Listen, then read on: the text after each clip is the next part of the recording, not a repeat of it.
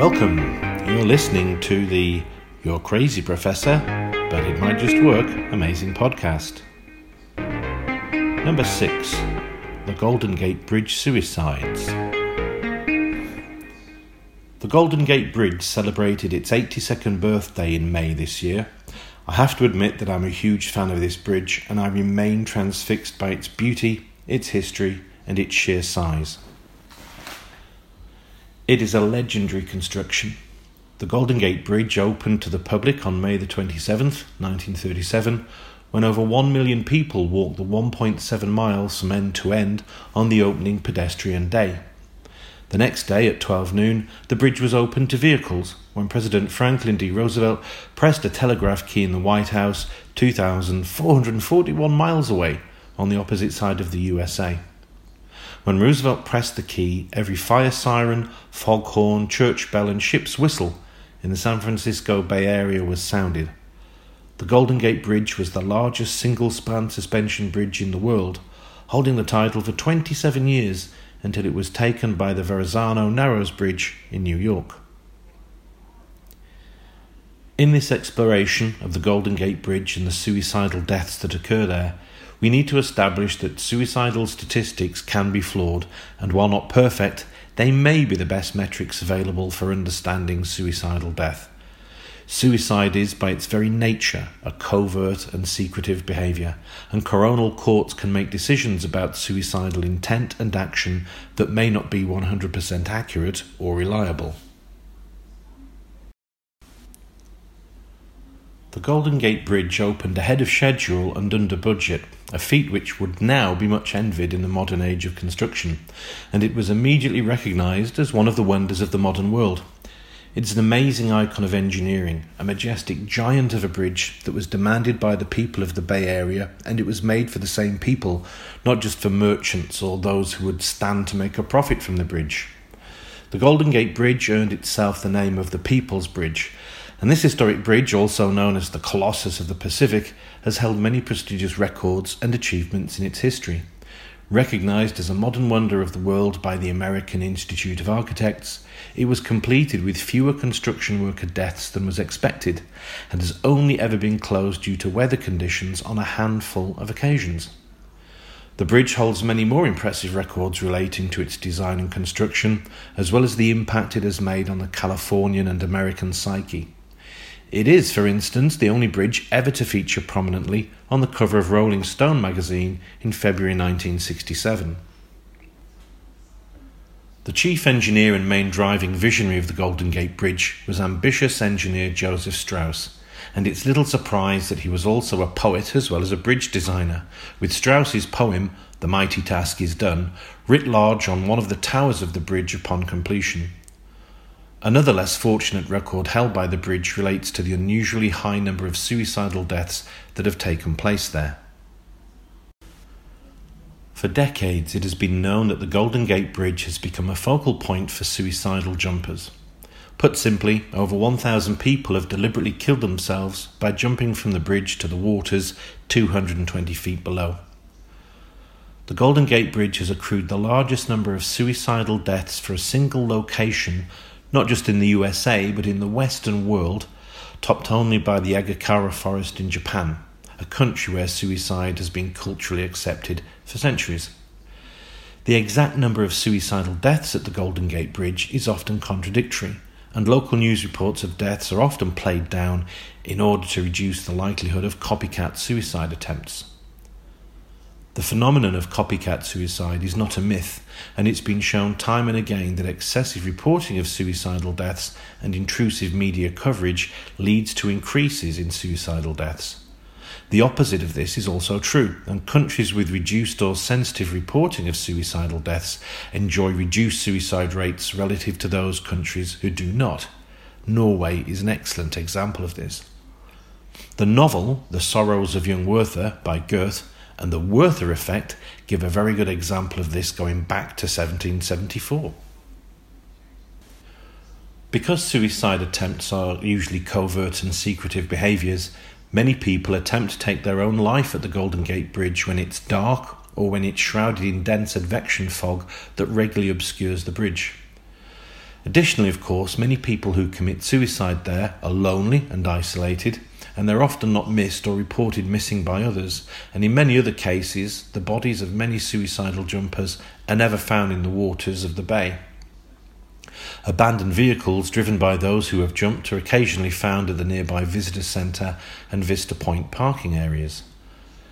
Consequently, an accurate figure of the exact number of suicidal fatalities occurring at the Golden Gate Bridge is never available, but estimates vary from 1,000 to 1,400 fatal jumps in total at present.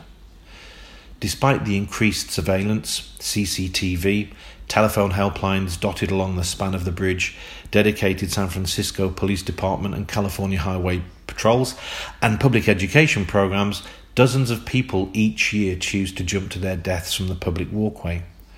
Some suggest that the high suicide rate may be a residual artifact of Californian craziness or perhaps long term fallout from excessive drug taking since the 1960s that's catching up with Californians. This argument can easily be countered by examining the virtually non existent suicide rates occurring at the other five major bridges in the San Francisco area, albeit most of those are traffic rather than pedestrian bridges. There's clearly something about this particular bridge that acts like a peculiar magnet. Since 2016, the best statistics available show that one person jumps to their death at the bridge every 13 days and this is an increase over the previous rate of one death every 14 days in the run up to 2016. Some experts estimate the rate of fatalities to be even higher than the official count. Understanding why so many people choose to end their lives there and why they choose the methods that they do is vital if the future reputation of the Golden Gate Bridge is to improve. For those people with suicidal intent when on the bridge, all they need to do to succeed in dying is to hop over a four foot barrier and they're able to jump to their deaths. Unstopped or unfettered, they are free to fall. Footage of the many jumpers there show that some people climb the barrier and then proceed to jump off the railing straight away, while others sit or stand a while as passers by go around them. Perhaps they're contemplating their lives before they're jumping and summing up their final acts.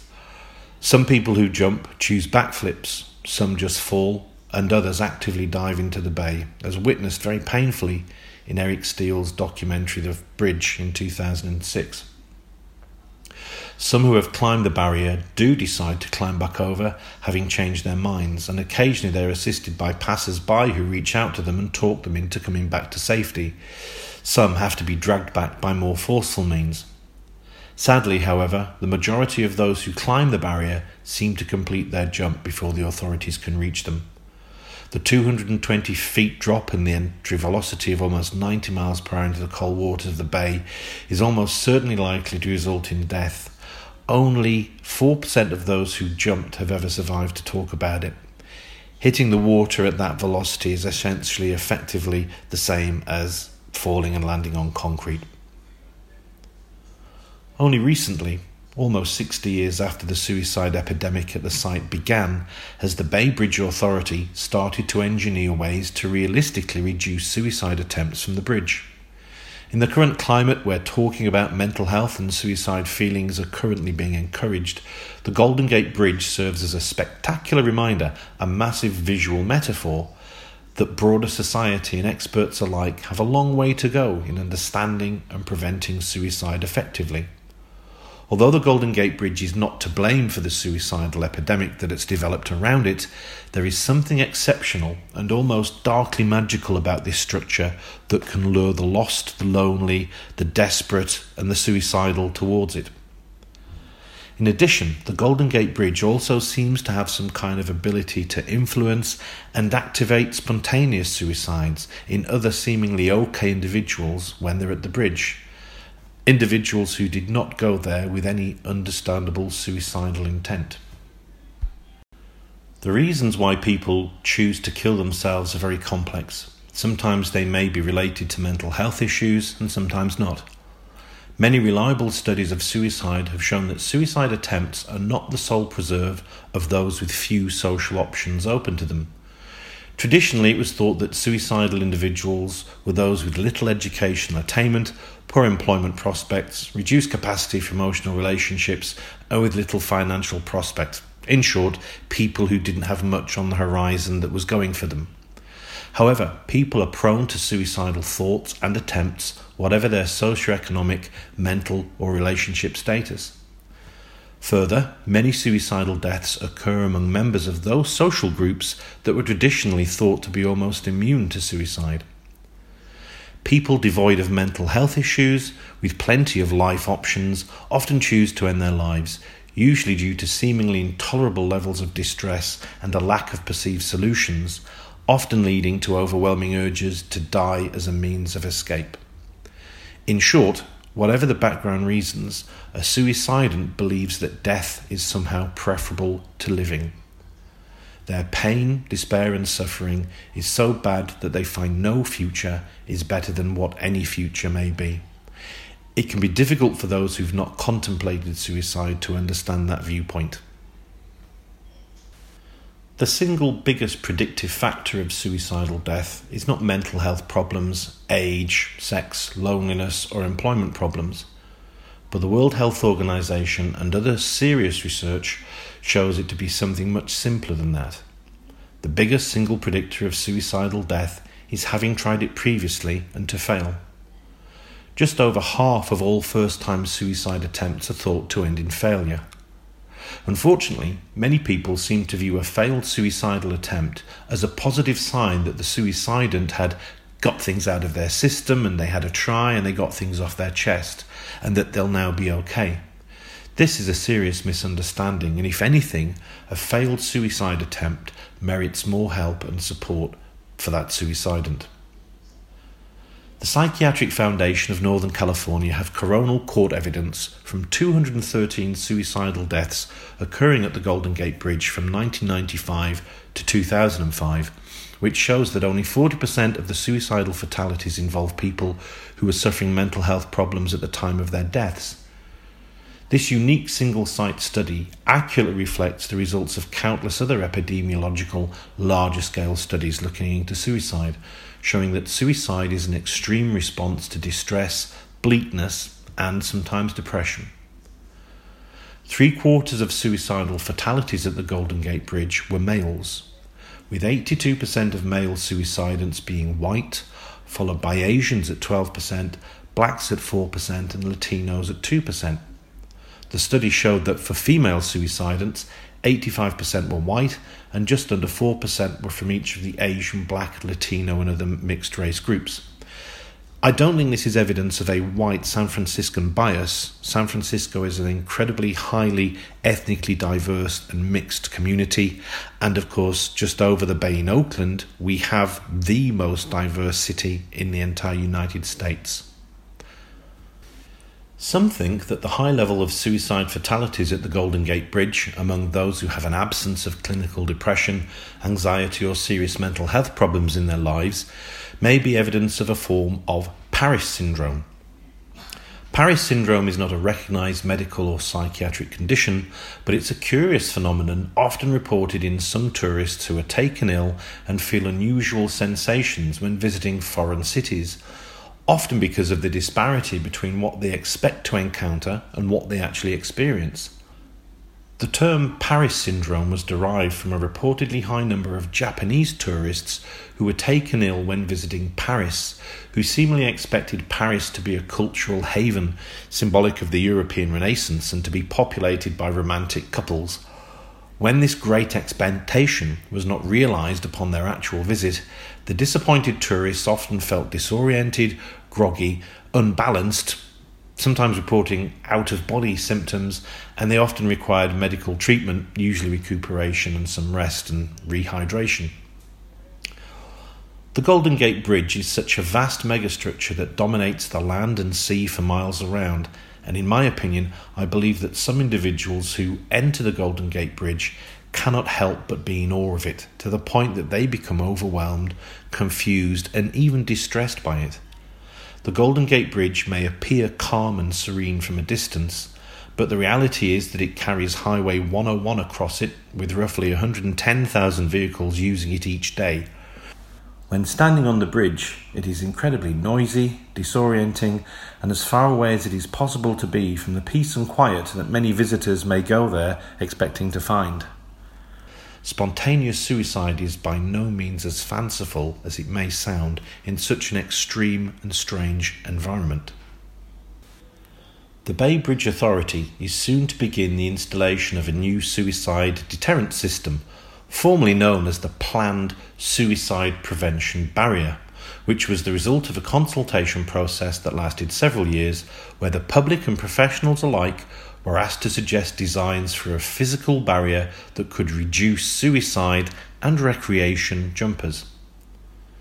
Suggestions offered included 8 feet tall clear plexiglass barriers, horizontal railings, vertical railings, and even winglets at the top of the railings like those seen in prison perimeter fences to prevent people from scaling such a barrier.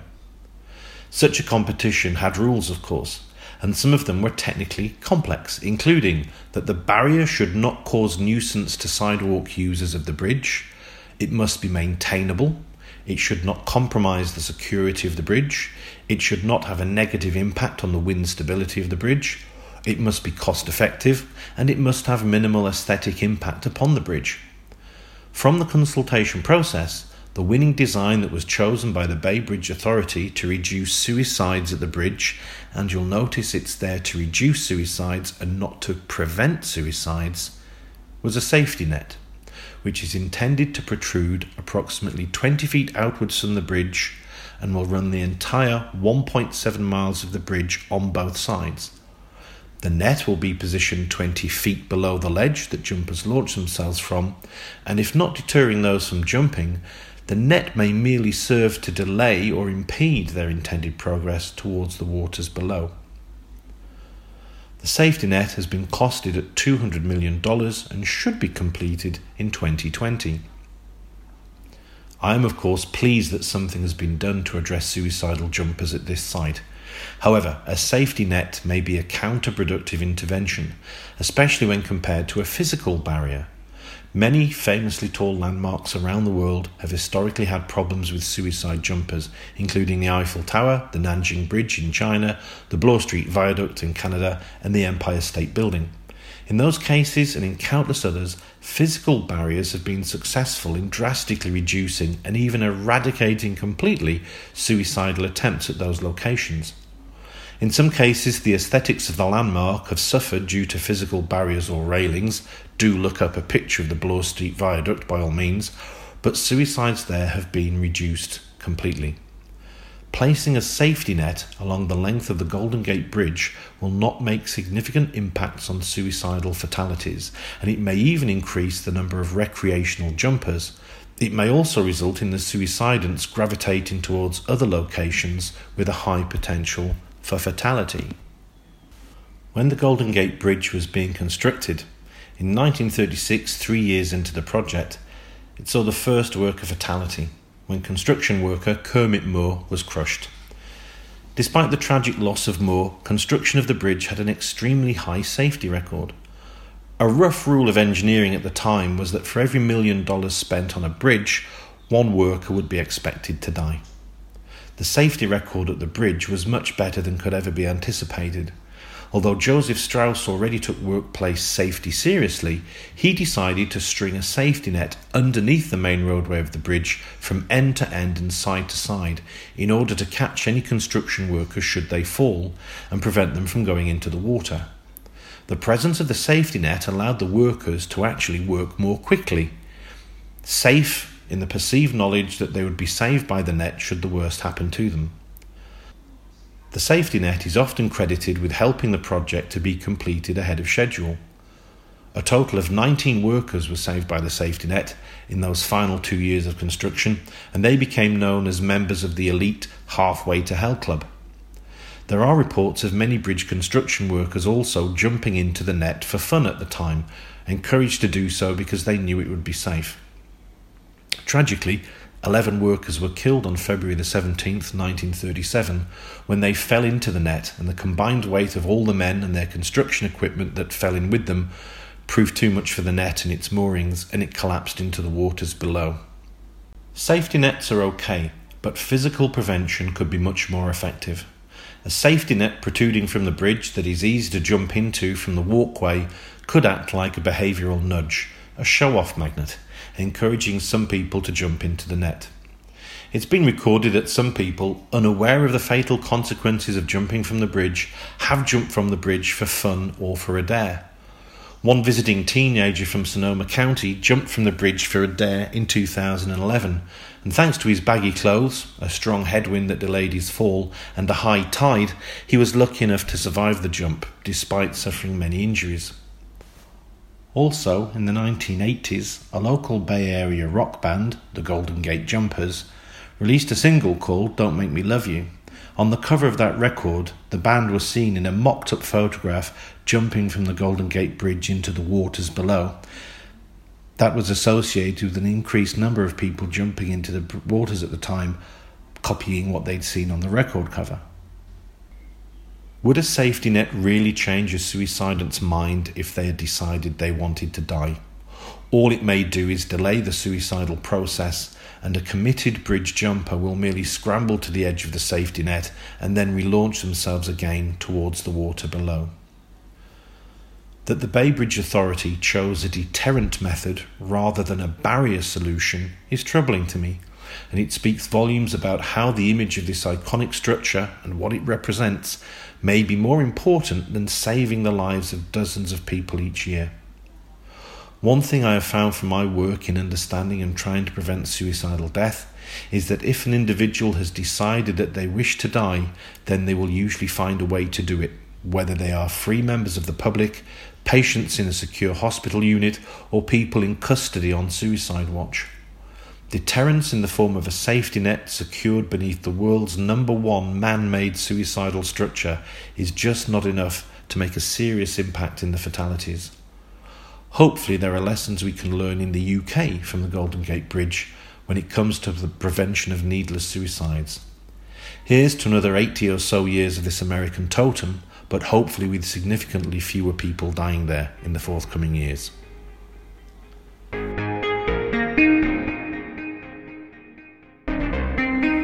Hope this was useful. I hope this was informative.